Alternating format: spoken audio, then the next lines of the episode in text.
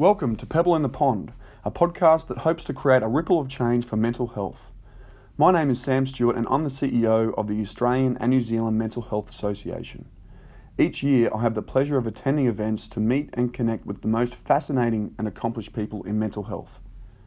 Listen in as I go one on one with the people changing the face of mental health in Australia and New Zealand, from lived experience speakers through to researchers, academics, and influential industry leaders. Our Pebble in the Pond podcast episodes may contain themes or topics of discussion that may be triggering to some listeners. If you feel you need assistance with your mental health at any time, please contact Lifeline on 13 11 14 or visit the Get Help page for additional resources at anzmh.asn.au.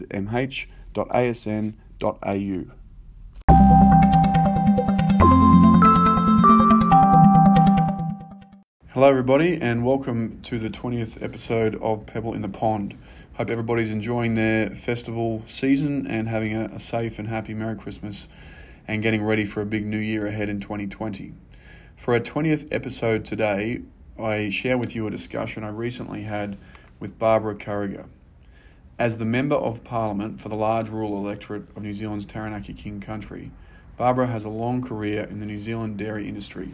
As a farmer, but is also an active board member on a number of industry boards, including Dairy New Zealand. In 2012, Barbara was awarded the inaugural Dairy Woman of the Year, uh, and her reason for being in Parliament today is to be able to represent rural communities to ensure the needs of primary producers and their support industries are being met. This week, Barbara joins us to talk about the state of rural mental health in New Zealand and how we can use lessons from other countries in improving our available support services.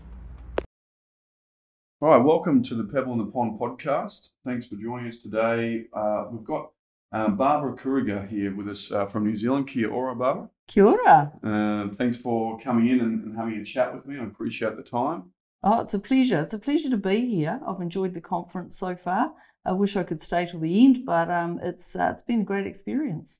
That's okay. We appreciate the time, uh, you know, for you to come over here and share what you've been doing uh, in New Zealand and what's happening over there. So, looking forward to delving into that a little bit more. Do you want to tell us a little bit about your background? Uh, I know started in agriculture, but you just want to tell the listeners a little bit about yourself and the background before you became a member of parliament? Yeah, well, I, I grew up uh, on a dairy farm with my parents, and uh, my one wish at that time was never to marry a dairy farmer.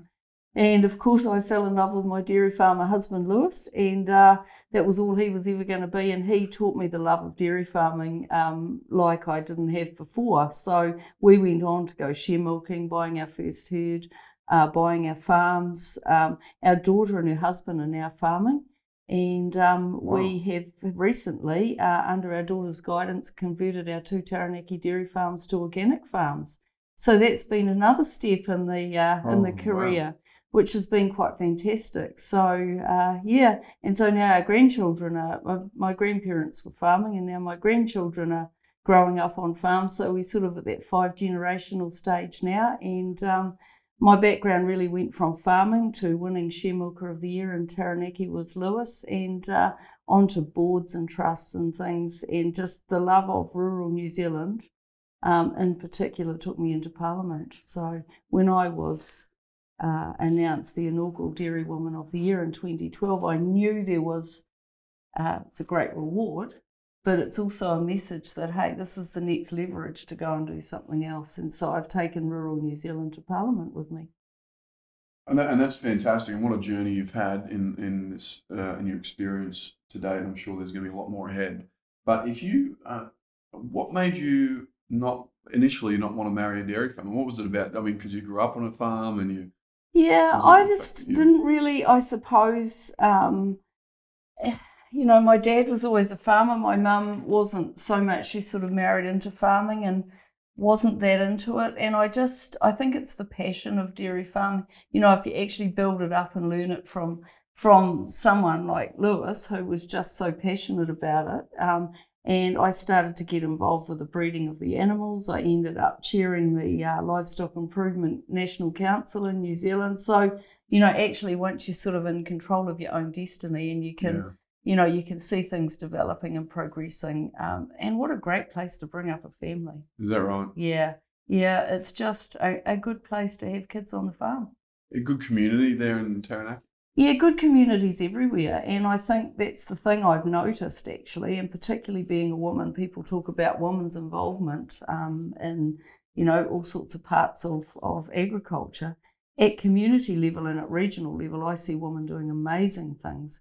It gets a little bit harder as we get to a more national level because, you know, the childcare and all of that stuff comes into it. But I've been really lucky in that um, when I've been away, Lewis has just taken over and it's made, um, it's certainly brought our children up to be very um, independent and capable as well, which is great.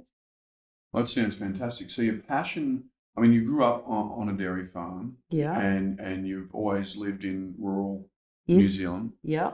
Uh, your passion then for regional, rural, remote uh, communities and being a voice for them really, I guess, you know, even though in hindsight you wouldn't have known, but I mean, it's something that's followed you, I guess, and, and a path that you've chosen to go down. Absolutely, yeah. It's um, it certainly is. So in my electorate, it's one of the largest New Zealand electorates, not large in terms of the Australian context, um, but it's four and a half hours drive from one end to the other. I've got uh, 67 communities in my electorate. So some of them are as big as a town with about 8,000 people, and then you get uh, right down to places where there's just a hall and a school. Mm. And that is the value of community. And so um, for me, I call them communities rather than towns because a lot of them aren't. Um, I do have what I call some remote parts of New Zealand, but having been at the conference and hearing uh, people from Australia and the speaker from Canada talk about what their remote means, actually in New Zealand it's not very far. So probably in fairness, my remote isn't that remote. It's you know it's only an hour and a half from somewhere. Yeah, but Yeah. nonetheless, still, uh, you know, harder for them to access uh, services and they still have the challenges of isolation and that Yeah. sort of stuff. Yeah. So I, I- I'm really looking forward to getting into that. If, if we look at, uh, I guess, how did you get into politics? How, how did you make that jump from being a dairy? I know you got the, the dairy, the inaugural um, Dairy Woman of the Year, 2012, Yeah. uh, which was a, a big accolade, obviously, the first one, and, and Yeah. what an achievement. Was it then that your, your passion, you sort of then saw an opportunity to go there and, and represent and be a, a voice? I'd sort of been thinking a little bit about it, um, you know, with my board and trust work being involved in, you know, a lot of, um, well, Dairy NZ for a start and, you know, agricultural training boards and things like that. And I used to sit back and I used to think, how many people in Parliament actually know very much about our rural communities? And there was sort of an inkling there, but I think it was uh, winning that award and going through a 12 month program with a group of other women that gave me the courage and the confidence. So there were 25 women in the program I was awarded, and 20 of them came from Auckland, four came from Wellington, and there was little old me that used to go in and out of rural New Zealand. And I think, you know, that was the thing that gave me the confidence is all of them were involved in insurance and banking and telecommunications and all of the things that connect with our rural New Zealand and realizing actually that, um, you know, we do have a lot in common as people. Uh, we just get uh, the way we deal with things like road and broadband and health and education and stuff. It, it's we're all humans. We have the same needs, but we have different ways of delivering things. And and I think for me, we all have a little um, imposter syndrome on our shoulder that says, um, "Well, yes, I can." And the little monkey on the shoulder goes, "No, you can't." Yes, I Mm. can. No, you can't. But it was that program and going through that that really gave me the courage and confidence to step up and say, "Yep, I want to go to Wellington." Mm. Yeah, And your family obviously is quite supportive, Lewis. Uh, Yeah. Obviously, they they're cheering for you and yeah. very proud of, of mum. Yeah, they are very supportive. So, you know, I think uh, MP spouses actually have the hardest time of the whole lot and make the biggest sacrifice. So, we get our plans made for us. You know, we follow the plans. We're out and about every day when we're not in Wellington doing something. And um, being in a big rural electorate's meant that I actually live in three places. So, I live in Wellington when Parliament's sitting, and I live at each end of the electorate just to make the access easier with the airports. And poor old Lewis just has to, you know, find out where I am and catch up. And he's just absolutely awesome. He's brilliant. I email and talk on the phone, and he pretty much looks after me when he's around and does the cooking and all of that sort of stuff. Um, I've got two sons and a daughter. My boys are very political. Um, very proud. Give me a lot of feedback, and lucky we're all on the same side of politics. Mm. Otherwise, that might be a bit hard to take sometimes. But it's really good feedback from the next generation Yeah. as to how I'm going, how the team's going. Um, my daughter was not political, but she's making her way through uh, the industry. She's now on the executive of the Dairy Industry Awards. She's a leader in farming organics and those sorts of things. And it's really interesting over recent times with some of the topics that have come under the agenda in politics. Um, said, I never really thought I was that interested in politics, but gee, I'm getting wound up right now, she says. So, you know, who knows what's in her future. Yeah, you just Yeah. got to find the right initiatives, I guess, and the purpose. I get, and then And I've got six grandchildren, so um, four boys and, and two girls. We've recently had a new granddaughter, and but my eight and a half year old granddaughter, she's fascinated. Mm. So when the new baby was born, um, she and her six year old brother came round the electorate with Lewis and I for 10 days. We did about two and a half thousand kilometres. We went to farmer meetings, we went to various things. She wore my spear jacket and she was mini me for 10 days and she just loved it. So, you know, it's um it's it's a whole family involvement really. Yeah. It's not that you just go away. I didn't want to you know, I want this to be a long term career and I didn't want to wake up at the end of it and go, Where's my family? yeah. So yeah. Well, that's uh, amazing. What a support network you have around you, and and uh, congratulations for that. Thank you. With with the, I guess with what you're, I mean, you're representing rural communities uh, and ensuring that you're meeting the needs of primary producers. Tell me about the key initiatives that you've really been focusing on. Well, I think, you know, right now in New Zealand, um, you know, if we go back 10 or 15 years, if the product price was good, which largely it is now, probably with the exception of wool, we don't seem to have been able to, to nail the wool thing too well in terms of price, but, you know, meat, milk, most things are going pretty well. The weather's been very good. Um, you know, I will make a, a comment about, you know, for the farmers of Australia to look after yourselves over here because it really is tough with the drought Mhm. in parts of Australia. So our price is good, our weather's good, our interest rates are low. Now, 15 years ago, 10 years ago, if all of those things lined up, farmers were the happiest people in the world. But right now, there's a level of uncertainty. And the uncertainty is, you know, Fonterra's had a few glitches of late and is actually trying to put its pieces back together. It got a bit over ambitious, so everyone's worried about our major dairy cooperative. Um, I think they'll come through, but you know, we're watching that carefully. But right at the moment, I think the concerns are, um, you know, there's a big drive around climate change, around water, around methane, um, and a whole range of things that we don't quite have the tools to fix. And so it's that level of uncertainty where people are going, yeah, it's good today, but what's tomorrow and next year and five years' time going to look like? So we need to try and work through a transition to get those tools in place. So it's very easy for farmers to know how to put up a fence and plant trees along a waterway. That's achievable. You can see it, you can do it. When it comes to methane, it's like, well, we've got no tools. What on earth are we going to do? So there's a lot of science going on and we will solve it. But it's just that uncertainty that's Mm. making people very um, uptight at the moment. I mean, do you think it's because there's been more of awareness and education? Because 15 years ago, I guess these things, even though they were, they were still there, we just probably didn't have the awareness that we do now. But obviously, we, we're now a little bit more uh, informed. Uh, the education around all of those key issues uh, is easy, easily accessible. So, do you feel like all of a sudden we're taking more of this responsibility and accountability to want to make sure that we're doing the right thing because of that awareness compared to 15 years ago? Yeah, I, th- I think what it is is um, so I was on the Dairy NZ board for 11 years before going into politics, so pretty much that's 16 years ago. Um, you know, we were always looking at solutions for some of these things, but I think the public pressure now uh, with social media um, and those sorts of things is actually really um, trying to squeeze the time frames down that we have, and um, and certainly, you know, farmers have done a lot and and they have done a lot of fencing and planting and all of that sort of stuff. But actually, uh, if our cows keep burping and we have no tool with which to fix it, Mm. um, a lot of work going on there. Mm. Uh, one of the conversations that we will need to have um, in New Zealand and across the world is what we can do with uh, genetic engineer, uh, gene editing. Because gene editing, um, you know, there are ryegrasses around now that can reduce methane by 20 to 30%.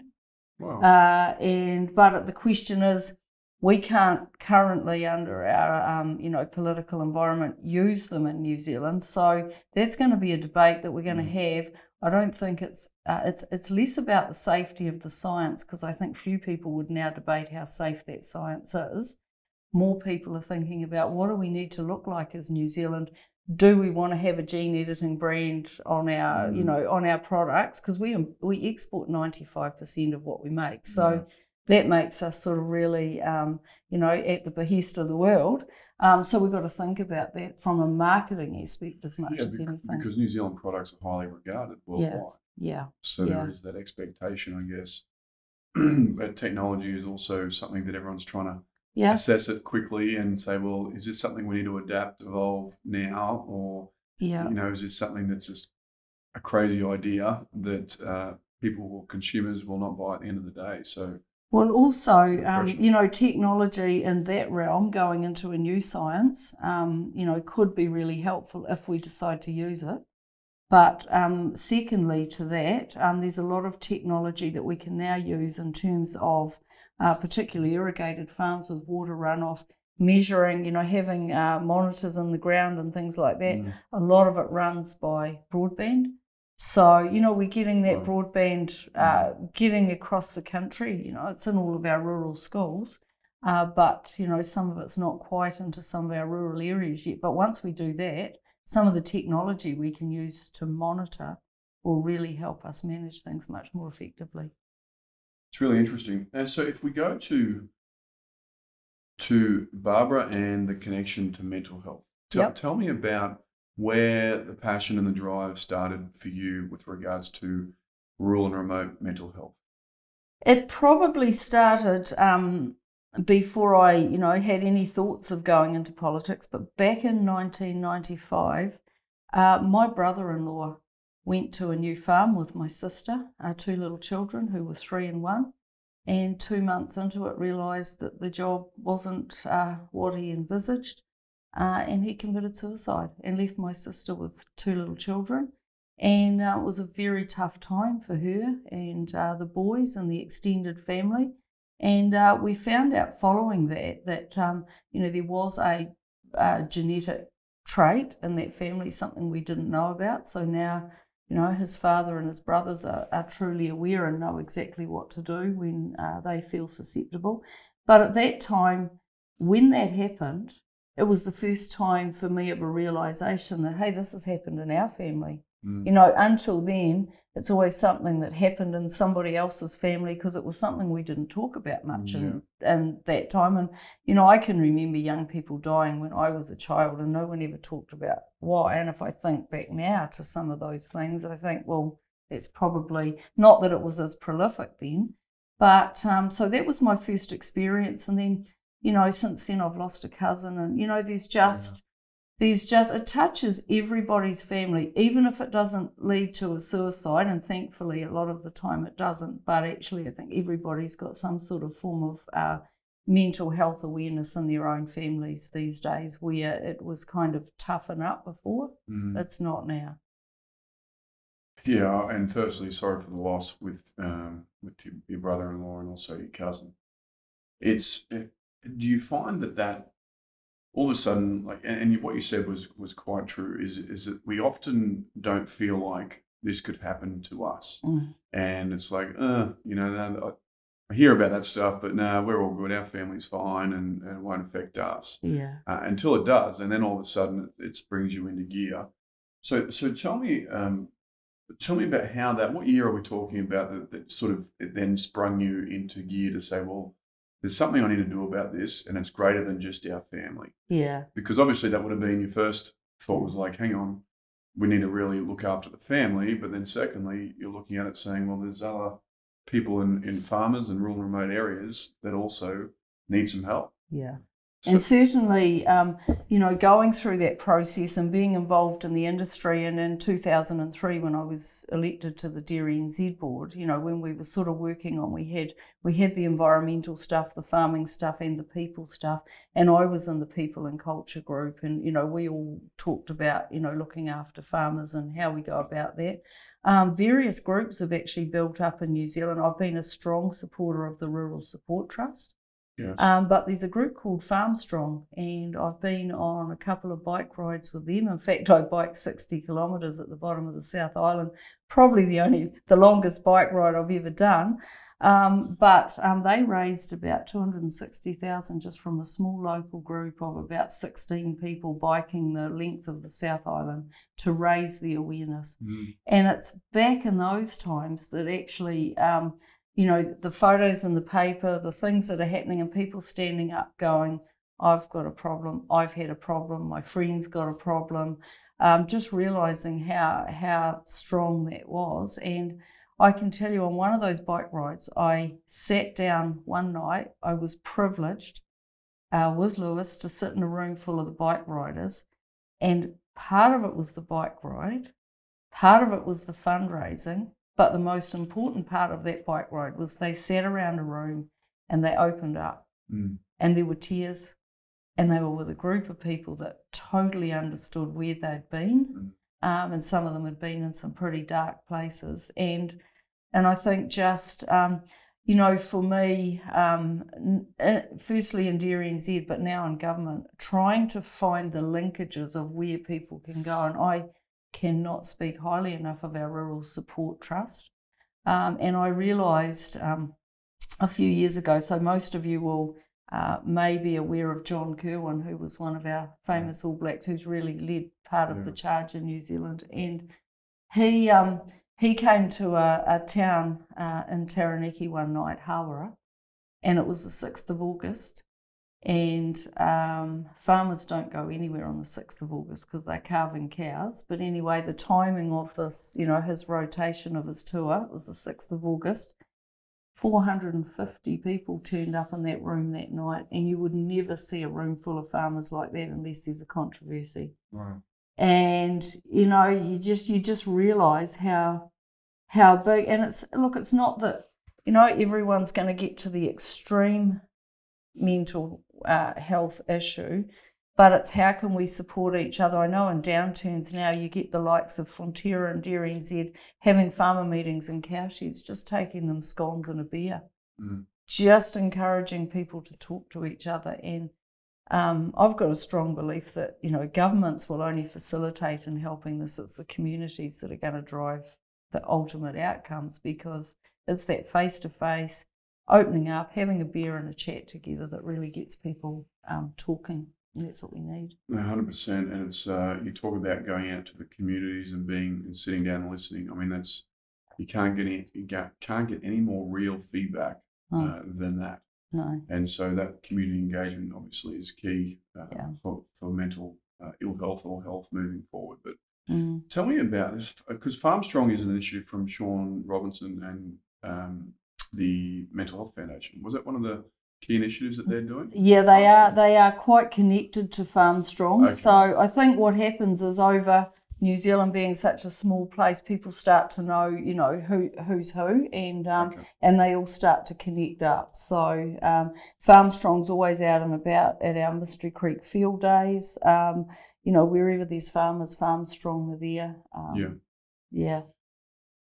So uh, okay, so with that, so you did the bike ride. You, this is 03, was it, or? or Uh, I did. I've done a couple of bike rides. Um, I did one uh, in 2014, just after I came into Parliament. That's the one where they raised the two hundred and sixty thousand dollars. But yeah, So it's been something obviously started out as a, as a, as a personal uh, experience for you, and, and Mm. somewhat you know mental ill health touched your family, mm, uh, unfortunately, and then and then all of a sudden you moved into the role and, and taking these other responsibilities uh, and being an advocate really for people and living in rural communities. yeah, And from that, you you're uh, when you were part of that people and culture committee in 2003, is that where you first noticed? Well, this is my opportunity to actually do more than just processes and farming and and policy, but it's actually a chance to actually look at the people behind farming. Yeah, absolutely. Because, um, you know, I'd always been involved with the industry awards and things like that. And I realised that um,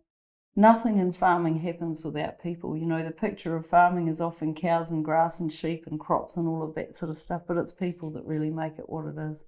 And I very quickly you know, was moved into that people space. I, mm. when I was on the Fonterra Shareholders Council, I was the chair of the Governance and Ethics Committee, and that's all about how people treat each other. So, and politics really is about people too. So people think there's this big scary world of politics, but everything we do is about the people that it affects. And so for me, uh, people are number one. Number one, you know, there's a there's a great um, Maori saying, you know, what's you know what's the most important thing in the world? He tangata, he tangata, he tangata, the people, the people, mm. the people. And so for me, um, unless we have healthy and well people, uh, we won't have healthy and well farms, and we won't have a healthy and well uh, economy, and we won't. You know, it's um, it's just just to me the the the policies and uh, the other things we do are really a vehicle to support people. Yeah. Well, at the end of the day, the community, people are at the heart of everything. yeah, yeah, uh, yeah. Why else will we yeah. You know, exactly. That's, uh, I mean, that's really interesting. So then, so so you link with the Rural Health Alliance. Yeah. What um, you were affiliated with that somehow? Yeah, um, I had a lot of um, contact with them in terms of some of the stuff they were doing at field days. You know, they mm. were going out, they were helping with mental awareness. The place where they got unstuck and where I actually started a petition mm. uh, because uh, they were asking for one dollar for every man, woman, and child that lives in rural New Zealand to um, that was their bid to the government to. Uh, they, the, the main point was they were expanding their ask because they wanted to get a data set. And they realised that if we can't measure it, we can't manage it. Mm. And they got turned down. Mm. And um, and I was thinking, you know, that's not very mm. much to support rural New Zealand. Um, now, since then, the Health Research Council has taken up uh, and put some funding uh, into getting some data sets available because um, you know it's it's it's great to talk about all the things we can do, but if we don't know where people are and we mm. don't know who's doing what and we're not measuring and managing what's actually happening, we're not going to get a good result. So I'm really happy that the Health Research Council's taken it up. Um, I'm looking forward to getting those data sets. Mm. Um, and um, and I'm I'm still engaged in the sense that when I go back to New Zealand the first week back at Parliament, um, there is a rural fest. And so that brings together a whole group of people from, uh, including councils and various organisations around New Zealand, to talk about what we can do for the health and well-being of our mm. rural communities. So once we get those dots connected up of who's where, um, we're going to make a lot more progress, I believe, because at the moment we can talk about it, but we mm. need to actually be measuring it. Do, do you know uh, what the biggest challenges are for, for communities or people in rural and remote areas of New Zealand? Is uh, like similar to Australia, where suicide rates are extremely like a lot higher compared to other more urban areas? Are there are there statistics that are similar and quite alarming? Yeah, I think uh, often, um, well, first of all, it was the stigma thing, so people didn't know where to go. I think we're getting past that stigma thing. I wouldn't say we're over it, but we've certainly uh, come a long way. A lot of people uh, now in New Zealand, particularly males and mostly males, standing up going, I've had an issue and I'm prepared to talk to people about it, which is great. Um, I've got a belief that, um, you know, having more buildings and more, we're not going to get any more major hospitals in our country, but even having buildings to deal with mental health is not the answer. Mm. So if I go out into my, what I call my most remote communities, I can find three people out there with nursing qualifications and mental health qualifications. Now, they shouldn't need to drive an hour and a half to go to work every day. There should be enough work in their vicinity to be able to facilitate that. So once we have the data, my belief is it's actually just training up as many people as possible. Um, it's going to be a slow path to have enough doctors. And actually, we don't really need doctors and psychiatrists to deal with the first level of stress and anxiety. So, if we've got people in our community who understand, um, you know, how it starts, how it progresses, and have um, have uh, like broadband or whatever, or some sort of telehealth where they can then, when they need to, connect up to somebody to, to get that further information and send somebody when they need to, um, I think we'll be in a better space. And look, I see that being the answer, whether it be mental well-being or physical well-being, because we, we need to take the politics out of some of this because you know each government and change of government whoever they are has a different idea and I think if you can give each community um, the basic tools of mental well-being, a blood pressure machine, a diabetes check kit, or something to check kids' ears, um, once that's in the hands of the community, you could base it at the local school. You've got the broadband, you've got the ability to tap into a specialist somewhere or a doctor if need be, if there isn't one there. I think when we get to that level, and we know where everyone is and how they're dealing with it, then we'll be starting to solve the problem. And there's a big question of trust. And so a lot of people think, well, it's great to send a van in. Uh, look, we have some great services in New Zealand. I'm right behind the mobile health where they do day operations. Um, they do breast cancer checks, they do diabetes checks, they do dentistry, prostate cancer. There's a whole range of buses doing a whole range of things. And that's fine for the physical stuff because if people need to get an appointment, someone refers them or they go for a check, they'll go. But when it comes to mental well-being, most people aren't going to walk up to a bus. Mm. And so, you know, I just think that we've got to make sure that it's that face to face and that uh, trust of the person you're dealing with uh, that helps to solve that mental well-being issue. And consistency consistent. Uh, yeah, the same person mm. coming back. And I, you know, we've had um, we've had mycoplasma bovis in New Zealand, as most countries have had, and it was kind of a first to us. And our, you know, government decided they were going to eliminate it, and it's been um, a really hard process to go through. And interestingly enough, people as of right get three counselling sessions but can ask for more. And I've talked to counsellors in that process, and often they'll tell me that by the time you get to the third one, it's all coming out and it's the worst time that you could actually stop having that engagement with the person as the trusted counselor so you know the importance of mm. keeping that going because it takes a while three sessions for people to build that trust and get to that place and then you've got to start dealing with the issue um, as you go forward from there. So um, really important that trust and well-being consistency as you say there's been a record amount of funding obviously announced know, this year in the budget in New Zealand. Tell me, do you think that's uh, do you think that's adequately addressing uh, some of the needs as it relates to rural and remote mental health, but uh, also not yet. Okay. Not yet. Um, look, I think it was great that we saw that announced. It's obviously, if anyone asked about the New Zealand budget in 2019, mental health was at the forefront. Mm. You know, most of the other stuff people have probably forgotten about by now.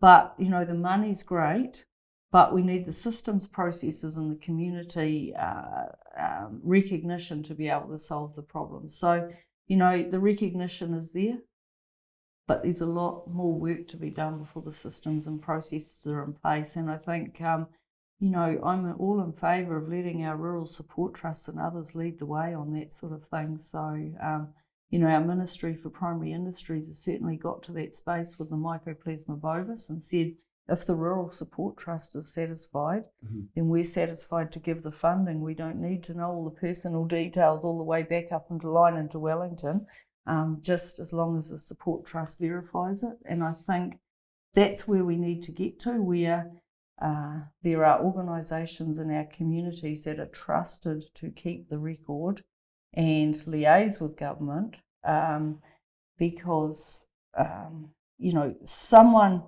someone has to sign off and the closer the sign off to the source the more effective it is mm.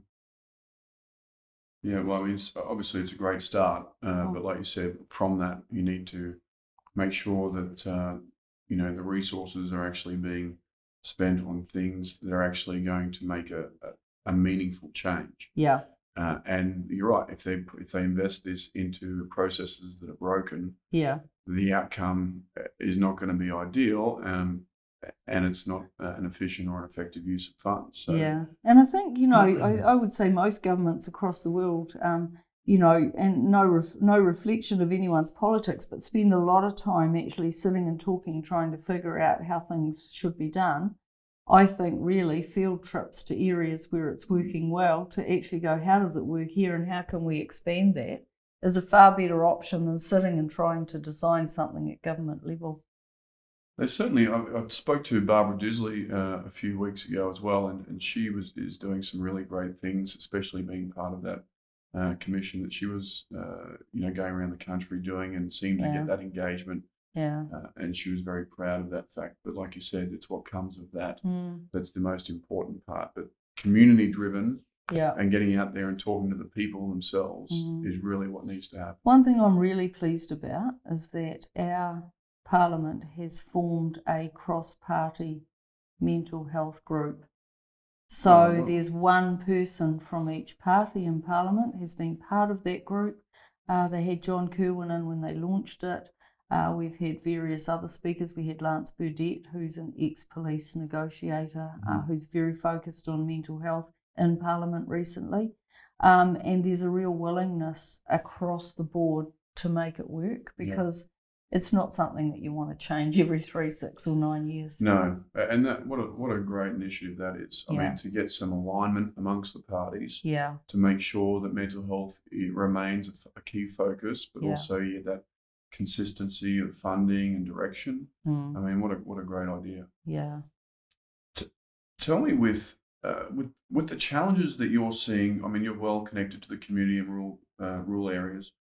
What do- what do you see as the key challenges with with mental ill health? Do you see it's addiction related uh, uh, problems like alcohol and other drugs, or do you see it's family violence? Do you see it's uh, isolation, social um, social challenges? What what do you see are the key factors, Uh, look, key I, challenges? I, uh, not a general rule, but I would say kind of generational. So, Okay. if you look at the older people who are perhaps getting into that phase with, um, you know, they've been farm owners for a long time, Mm. a lot of the pressures are coming down. Sometimes it's financial, those sorts of things.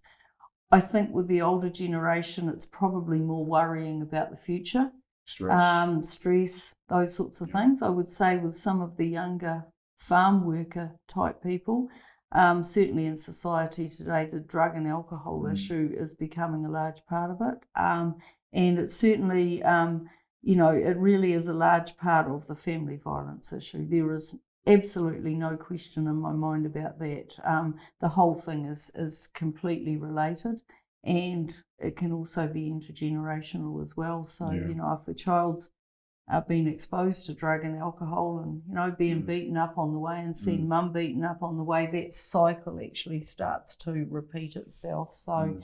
Um, yeah, look, I would say farming wise, it's more about the stress, uh, but rural wise, the drug and alcohol factor is certainly different to what it was when I was growing up. Right? Yeah, yeah.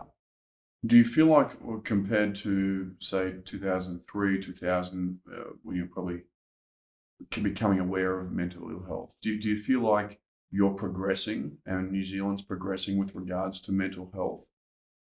Um, I look, I think I think we've learned a lot, but I don't think we've kind of, as I said before, the measuring and managing needs to go on. But I think overlaid with where we were back then, if we start to talk about things like methamphetamine and those sorts of things, it's actually, um, you know, that's a massive problem for every country to try and solve, and that's exacerbating the problem. But I think the other thing is um, there seems to be more but we talk we we've opened it up so we encourage people to come forward and it's like the family violence thing you know um, sometimes that used to be shut in a cupboard and no one talked about it but now we're actually opening it up. More people are talking about it more people are reporting. So i think we've reached a stage in society where i don't know that it's worse Mm. but I know that it's opened up, and that's a good thing because you know the, all those debates years ago was, oh, don't talk about suicide because somebody might do it, and it's um actually we're thankfully we're way past there um because if we don't face up to something and admit there's a problem, we're never going to be able to fix it. Yeah. So you find people are more accepting of being able to talk about it, but still the stigma still exists, but the self stigma is not as bad because, like Yeah. you said before, you used to not talk about it, not say anything, and Yeah. just keep it within. Yeah. Uh, whereas now, somewhat, we're on the way to Yeah. being able to sit down and have conversations with people and Yeah. try and get ahead of it. And like you say, with the measuring, it's difficult, isn't it? Because more and more reporting, which means more people are coming and seeking help. You're like, well, is that worse or is that better? Because it's good on one hand. Yeah. Previously, maybe they didn't even feel comfortable about coming to get some That's help. right. That's right. The thing that probably worries me at the moment is a little bit of a gender imbalance here. And the reason I say that is largely we think, it, and historically, it's mostly been males with suicide. Um, but I've just watched over the last few years and I've seen some stats that actually show that the female suicide has increased. And I think, um, you know, that's kind of a worrying effect as why is that? happening? the woman's always kind of been the staunch person that's, you know, been able to get the family through and all the rest of it. But um, yeah, I've seen some pretty worrying stats over the last five years that um, it's the suicide rates in rural women are going up. Like rural is is uh, higher in, uh, than urban in terms of male, but females have been quite low historically. Wow. Um, so um, yeah, that, that that's a bit concerning, and I think um, maybe the stigma for males. It's ma- most of our role models in mental health are males. We do have some females currently going around the country um, raising awareness. One of them uh, lost a family member. Um, but it's traditionally been sort of looked at as more of a male thing, and I think females are now starting to go through that process where they're recognizing that it's all of us that can be affected. Mm. Mm. And tell me about the children, kids in rural communities and the challenges they face because, uh, I mean, I guess, you know, trauma and all these sorts of things, I guess, is really, is real out there in rural and remote communities. Yeah. It's real everywhere, but I guess, tell, tell me about some of the issues, the key issues facing children and, uh, and the importance that they play because effectively they're the future. They're absolutely the future. And um, as I say, I've got grandchildren now involved in farming, and I think um, some of the issues that they face is, uh, you know, um, look, farming's a wonderful life and it's a great place to bring up kids, but the pressures that are coming down via social media. Um, you know, my granddaughter, I had a good conversation with her recently. She's at school. We know that people are pushing on climate change, and, you know, this farmers is bad attitude is out there, you know and they're telling these kids that their parents are bad people because they're farmers. And you know that sort of stuff really weighs heavily on kids. Mm. and and you know when i've got farmers of of my age going oh what's the point? You know Mm. why don't i just go off and do something else? Is not going to encourage our young people to actually come through. And where i get most concerned is that you know if you look at the the climate accord in paris half of that accord was about securing food security for the world going forward. So, yes, we can do this stuff, meanwhile, making sure that food security is taken care of. We don't hear about that food security very often. So, it, it, it feels right now um, that farmers are becoming a target Mm. of uh, a small group of people. You know, particularly you've got um, vegans going around supermarkets putting stamps on things. And look, if someone wants to be a vegan, I respect that. Mm. But all I ask is that the vegans respect the farmers. Mm. I choose to eat meat. If someone chooses not to eat meat, that's their choice. Mhm. There's a small group of people that think that everything in this world revolves around them and the whole world needs to actually follow that process. Now, we'll get there. Um, and we, we want to show our kids, I think, that there's a farming, well, there is a farming, there has to be a farming future. Mm. We're, we're food after all. Yeah. So, but there needs to be a transition time, and our politicians and our people need to understand that if we want to get from A to B, all farmers want to do the right thing. Yeah. They just want to know where am I today? Mm. Where do you want me to go to? What tools have I got? How long have I got? What's it going to cost me? Show me the process. And, you know, when it comes to methane and stuff like that, that just isn't in front of them right now. So, um, I, you know, I think in fairness to farmers and in fairness to the kids of the future, if everyone can just take a step back and go, actually, well, I don't believe the world's going to end in 11 or 12 years or, Mm. you know, what, you know, the whole fear that's, that's causing Mm. a huge amount of uh, mental Anxiety. anxiety in our children right now. I've got friends whose 10 year old grandson doesn't want to go to the beach because he thinks the sea's going to come and get him while he's asleep, you know, with the Mhm. water rising. And, and so I think we've got to be really careful what we do around this kind of, um, you know, everybody's getting far too heightened up instead of sitting back, thinking about the science, thinking about the, what the measures are. Because I think the next big protest in the world after all of these climate change processes is going to be where's the food? Yeah. Yeah. Hundred percent. Yeah. It's uh, you can see how access to information or how easily influence can just take off in this Mm. day and age. And and you're right. I guess from a, a farmer that's hasn't really wasn't born into this technology, they've seen it come Mm. through younger generations. I mean, no wonder they're overwhelmed and they're Mm. stressed. We've got different reports, researchers out there, but you sort of like, well, do we do this? Do we do that? There's so many convoluting things going on, and you're just confused. And it's like, well, it's almost like some of them get to the point where they say, well, this is just, what's the Mm. point? I don't Mm. understand this anymore. I, Yeah. I thought it was just simple about Yeah. just, you know, Yeah. growing cows, milking cows, selling Yeah. milk, meat. Yeah. Um, And there's a lot of, you know, questions about, well, hang on, my grass does a certain amount of, you know, absorbs a certain amount of carbon, as do Mm. my soils, as do, you know, we've planted thousands of trees, and at the point, you know, people are saying, well, that doesn't really count, only, you know, big plots count, and it all counts. yeah. So it's getting it down. That's one thing we're trying to do in New Zealand, and we've recently had a group, 11 farming groups, who have reached agreement with the government over the emissions trading scheme to keep agriculture out to the point where, um, you know, we've can measure stuff down to farm level. Because yeah. it's all very well to measure it at processor level, but that doesn't get changed. We've got to actually um, you know what you can you can charge the processor but it's not going to fix the problem yeah. if you take it down to farm level and find some tools that people can act on every day that's how we're going to get changed and so it's a matter of having time and i do commend our government for actually Mm. um, accepting what the agriculture community is saying and saying well look let's just give us five years to keep working on some of these things and see if we can get some uh, tools right down to farm level that we can um, help to fix the situation. None of us are climate deniers, Mm.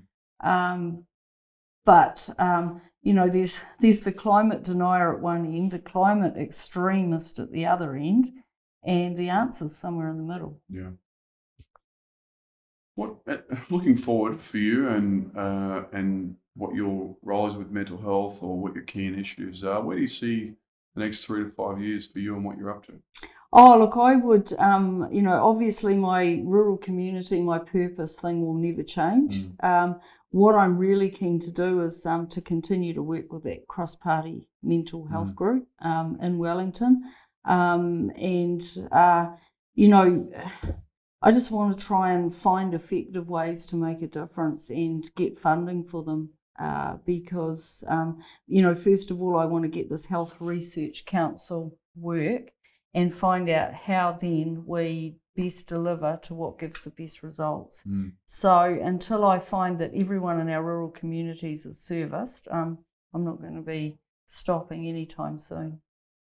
That's really that's really good because I guess the process view is getting that information, the data, to be able to see what the challenges are, and then work out the model Yeah, to then make sure we're rolling out a model that is conducive yeah, to actually improving uh, and progressing, yeah, um, yeah, not only preventing mental illness but also promoting mental health. exactly. Um, well-being, promoting well-being is a big part of it, and I think, you know, it may not be one model. It Mm. might be a model for a particular part of the country. It might work better somewhere else. So I think that's the one thing that um, you know politicians have to realise is that there might not be a one size fits all. Mm. And if someone in one part of the country says, "Well, actually, it works a little bit more effectively over here by doing X rather than Y," we should let that happen Mm. because what we're after is results.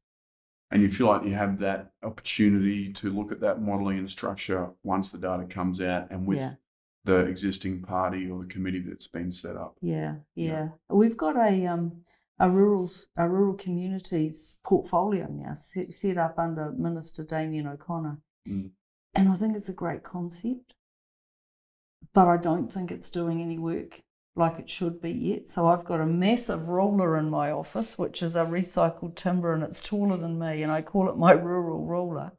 And one of my aspirations is to try and work out how we can get each so each government department is tasked when they're doing something with going, well, how will this affect rural? Which is a great concept, but I don't actually think anybody's got the ability to actually put the right things in place to, you know, stand there and act accurately say that it's working effectively. So I think we've got to find some ways to make that happen as well. Because when we can do that, um, as I say, as I said at the start, we're all human beings. Mm-hmm.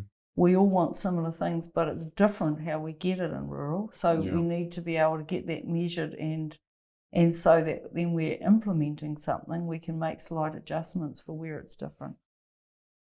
I think rural and remote communities in New Zealand are very uh, fortunate and and lucky to have someone like yourself, Barbara, beating the drum for those communities because it's one thing for people to talk about it and another thing for things to be done. And it sounds like certainly with with the walk you've walked previously and, and, and your your intentions moving forward is to actually drive that and make sure that uh, rural and remote communities are not forgotten that they have a voice, but also that they're going to have access to mental health uh, and prevention uh, services as well for mental mm. ill health. So, well, one of the things I said when I got into Parliament, someone said, "What can one person out of 120 do?" And I said, "Go and find all the like-minded people and create some momentum." So I now lead the provincial priorities team. Mm-hmm. So I've got 12 or 15 MPs um, in my team who represent all the big electorates in the country, and regularly we go around and we visit various mm. people's electorates. So we take the pulse over the whole of the country. So it's not just me saying what happens in my electorate, it's 12 or 15 of us saying this is what rural New Zealand's thinking. So creating that momentum and also building relationships with people on the other side who truly understand what rules about because actually the reality is in parliaments all around the world now um, rural representation is a minority mm. so we've got to create the most we can with the people we have to keep it to the fore so mm. um, and as long as i'm there that's what i'll be doing well, talk about women in, uh, in leadership roles. Uh, I mean, you're doing such a great job and inspiration to many. Uh, congratulations on where you, where you are now, and I'm sure that we're going to hear more about you in the future. Tell me, uh, who's been a source of inspiration for you? Um, various people over time. I mean, we've had, um, I, I, guess in New Zealand, we've had women to the, you know, first country in the world where women can vote. So you look at some of those early MPs and you think about uh, what they've gone through. Mm. Um, I'll tell you who's been a real inspiration to me is my grandmother, who's mm. 103 years old. Wow. If I look at her and I look at my mum, and the world's changing, right? So they didn't go work off, mm. off, you know. Well, my grandmother was married to a timber truck driver, actually, um, granddad. Um, my mother was married to a farmer. Um, but now I look down and I'm the only granny in New Zealand who's had the uh, privilege of sitting on the Young Farmers Board, and that was my part of my Dairy NZ role. Mm. And I look at that group now, and um, you know the the gender thing isn't so big in the under 30s. They just pick the best person for the job and they go. So, you know, from from my grandmother's time right through, um, I um, things have changed a lot. Um, one of my uh, most um, effective mentors, I would have to say, uh, would be actually, it was a man, it's John Luxton. He was the Minister of Agriculture in New Zealand for a period of time. He resigned from politics and went on to the Dairy NZ board. We spent 11 years on the Dairy NZ board together, and then I went into politics. Um, but he was one of those people, he was uh, very wise, very. Um, he he he sat back and gave everyone else a chance as the chair. He made sure we got the learning opportunities. He made sure he spread, spread the roles around, and he just had this wonderful way of working with people. And I think, um, you know, looking at him, he was probably one of the people that most inspired me to go into politics. Mm. Um, and certainly, um, I had some really good um, help uh, from uh, woman MPs when, you know, I first said, look, I'm keen to become the candidate, I'm keen to go in, you know, there's still a bit of that courage and confidence thing going on. And, um, I, you know, I'll mention uh, Honourable Louise Upston here because at one stage I just rang up and said, no, I can't. And she said, yes, you can. Mm. And it's just having people like that who, when you're just at the point going, oh, I'm not sure if I can do this, it's like, yes, you can. And look, honestly, it's been the most amazing step these last five years um, in moving into the position of uh, senior whip for the last 18 months for the National Caucus and getting to know my colleagues really well and getting to know how Parliament works. And um, yeah, it's just you don't know what you don't know. Mm. I didn't know what a whip did five years ago when I got elected.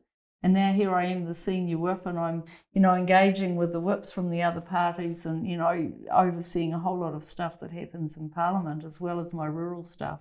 Um, but that's all part of building the relationships as well. So, um, and it's a good place to be in opposition because, um, you know, none of us are going to become ministers until we get back on the other side. Mm. Everyone's ultimate aspiration is to become a minister.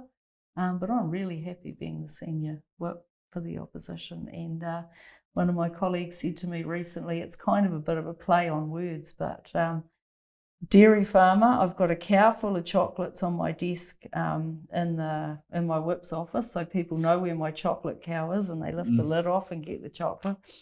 And one of my, it took me a long time. It's a wonder no one had thought of it before, but she said, "You know what, Chief Opposition Whip, you're the cow." Mm. And it's such a privilege. I'm going, why did I never think of that? Here I am, Chief Opposition Whip Cow. Yeah, You know, how appropriate for a Dairy Woman of the Year, Dairy Farmer. Um, yeah, it's it's quite appropriate. Yeah, it certainly is. uh, and congratulations on your career to date, and and also uh, your family as well. I mean, it sounds like your kids are well on the way, and Yeah. uh, and a great job. Parenting is no easy role, uh, but uh, congratulations, and looking forward to hearing more about what you're up to in the future. Is there anything closing? Uh, any last sort of words or advice you want to tell anybody? Oh, look, I just think, um, you know, all of us have a responsibility in mental health. And, uh, you know, I mentioned Lance Burdett before. He's a great advocate of well-being, and he said we need to talk more and hug more. And uh, let's not be too PC about all of this. You know, if someone needs a hug, just give them a hug. There's nothing suspicious about a hug. Yeah. Uh, and I just think sitting and talking and hugging is going to be the answer to keeping people, um, you know, helping them through their stress and anxiety in the early stages um, and then you know progressing them through if they get further. But let's just care about people. Mm. S- such simple, but Yeah. really, really important, isn't Yeah. it? It's it sounds so simple, Yeah, but you're right. I mean, in a connected world, we're more disconnected than ever. yeah, And real conversations, we sit down, look Yeah. people in the eye, and have Yeah. a yarn. yeah, I mean, it's it's going back to what you know. what Yeah. people have always done, but Yeah. it's, it's it can be so effective. put the phones away and just look and listen. Hey, Well, it's been a great uh, 50 odd minutes with you, Barbara. Thanks very much for joining us. And we appreciate your time. And um, yeah, looking forward to touching base soon. And I know you're going to continue to play a really important role in mental health and, and advocating and, and beating the drum for people in rural communities. So thanks, Sam. I've really enjoyed it, and thanks for giving me the opportunity. no worries. Thank you.